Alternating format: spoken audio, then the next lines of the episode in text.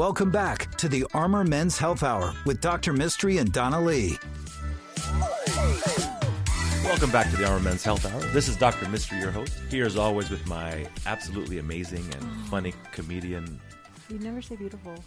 Now I have to go see our special guest so you mm, oh, can get a transformation done. So You know, you, you know what? You know what today is, don't you? Saturday. It's it's it's it's it's it's, it's, it's a it's one of our favorite. Segments. Hey, that's what she said. That's right. This is our opportunity uh, to help you men get educated on things going on with your lady friends. You know, I want to start off by saying that you have incredibly huge breasts, Donna. Oh, I do. Like really, It is true.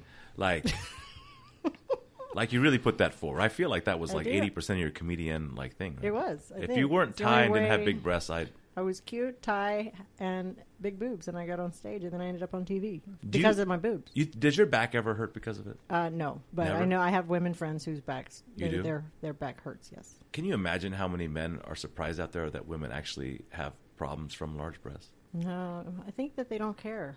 Even if I said my back hurt, my husband would be like, "Oh, your boobs are big." Why don't you get Why don't you get a better back brace? so happy to have for this. That's what she said segment. That's segment. what she said. Uh, Dr. Aisha White with Quintessence Plastic Surgery. Thanks a lot for joining us again. Thank you for having me. One of my best friends, really, here in town, a plastic surgeon that I go to for all of my patients' needs, takes care of cosmetic things as well as reconstructive things. And uh, so, thanks a lot for joining us. Thank you for having me.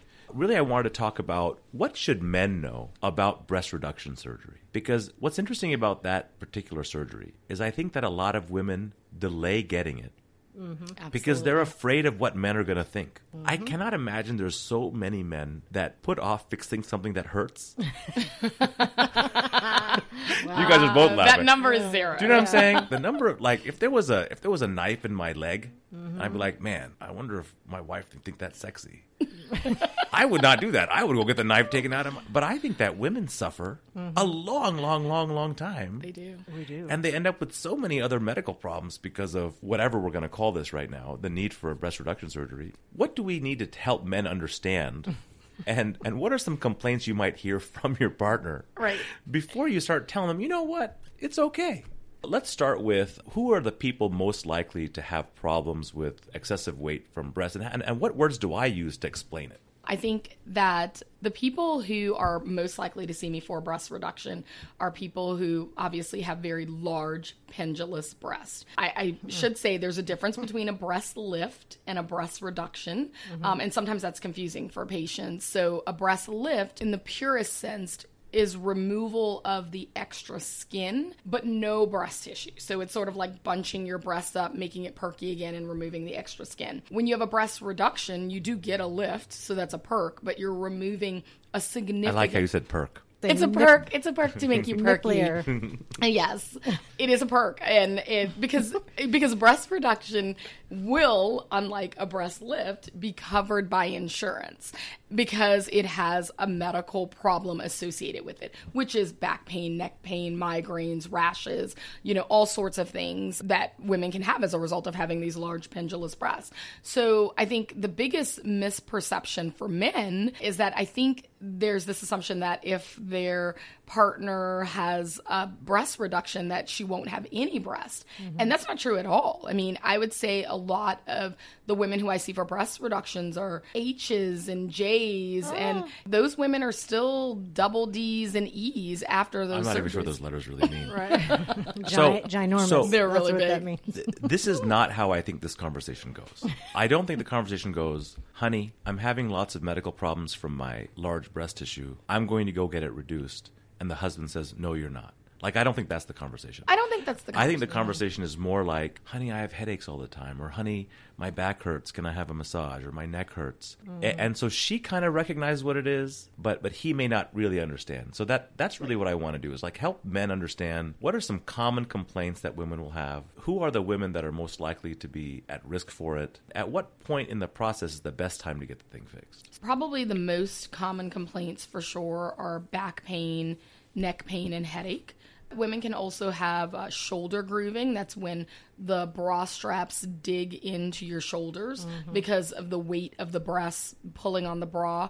Um, they can have rashes underneath their breasts, posture issues. Uh, it also can really inhibit your quality of life. So women will say, "Oh, I don't exercise as often," or "I have to wear three sports bras," or "I no. can't find a bathing suit that fits properly." So it really, I think women have the sense that it's sort of keeping them from living this full life. You know, it also impacts the kind of clothes that you can buy, and you know, women will say, "Well, I can't get pretty bras because the really big bras aren't necessarily always pretty." There's a there's a market for that. I think they're doing better. Not at Victoria's Secret. yeah, that's yeah. sure. Oh my gosh, definitely not.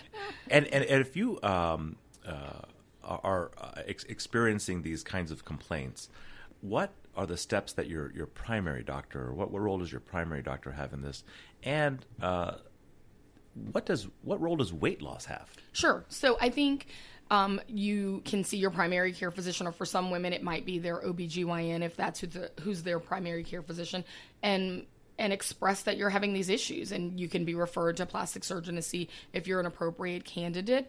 I think weight can play a part. I think um, there are two issues with that. I think for women who have extremely large breasts, even if they're obese, if their breasts have always been large, even when they lose the weight, um, they're still going to have large breasts. But you in know, in some ways, more pendulous now. Right. In, in many ways, more pendulous. Um, we do encourage those patients to lose weight. In our office, the BMI cutoff is 35, and we encourage people to at least get to a BMI of 35 or less because you know you're healthier, you're less likely to have anesthetic complications, and you'll have a better cosmetic result. Even though this is a procedure covered under insurance, people care about what their breasts look like. I think for some people, it's not a weight loss issue; it's that they have really large breasts, and I operate. I do breast reductions on people as young as 16 or 17 if their breasts have stopped growing.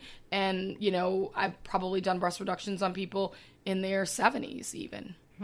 Wow. And so, um, what is a breast reduction? Not, a lift, but Mm-hmm. what does that surgery entail, uh, and what can people expect in terms of recovery? Sure. So usually what that surgery will do is it will reposition the nipple, but not remove it, because that's a common question people will ask. Um, will, will the nipple be removed? Not in a traditional, normal breast reduction. And sensation remains the same. So that's one of the things that we talk about that could be a risk. So some people may have temporary loss of sensation. As you know, whenever you have a surgery, sometimes you can have some temporary numbness around the scar lines. And of course, since there is a scar, around the areola, you could have some numbness of the nipple. Um, there are people who could have permanent nipple numbness. And so, people who are at highest risk for permanent nipple numbness and um, vascular problems to the nipple are people who smoke, uh, people who have vascular disease, or people who have excessively long breasts. And so, um, how long do they stay in the hospital? How long does the surgery last? So surgery is probably about four hours or so. They actually don't stay in the hospital at all. So unless you have uh, significant medical problems or there's a reason why we might have to monitor you after anesthesia, it's an outpatient procedure. You'll go home with drains in place. For most patients, those drains will come out at a week and for that period afterwards, uh, there's just no heavy lifting or strenuous activity, and we usually ask that patients wear a bra that doesn't have an underwire. And so, you know, as uh, uh, a husband, uh, or even in some cases a father or a boyfriend, uh, what do you think our role is in uh, helping women feel more comfortable? You know, making those first few steps into getting evaluated, if we think they're suffering medical consequences of of excess breast tissue. Sure. I, I think the biggest part is supporting them. I mean, there are women who come and see me and they say, Oh, I'm here to have this done now because I'm having my divorce and my husband didn't want it done before. Or, you know, they'll say, I don't think my, my husband will approve of this if they're seeing me in a consultation and they'll say, I want to discuss it with them. And for sure, your partners, you, you know, should be involved in these big decisions in their lives, but you want to support them in, in making the decisions that will help them live a fuller, healthier life. Because, um, I mean, it's no secret that self-esteem and breast tissue really play a, a are really hand in hand Sure. with one another. And I think that, um, in some ways, I think that women feel that that association is much stronger than many men might. So I'm, I'm hoping that men will understand that when your partner is suffering from a medical consequence, that support is real important, and it's probably not manufactured in their mind, right? Right, right. Yeah. So, uh, Dr. White, how do people get a hold of you? So um, you can reach us online at www.qpsatx.com or give us a call at 512-777-2969. Hey, thanks a lot for joining us today for this That's, That's what, what she, she said, said. segment. Donna, how do people get a hold of us? They can call us during the week at 512-238-0762 or reach out by email. You can email Dr. Mistry. You can email Dr. White if you have specific questions, and I'll get those over to her um, to armormenshealth at gmail.com. And our website is armormenshealth.com. We will be right back after these messages. Dr. Mistry wants to hear from you. Email questions to armormenshealth at gmail.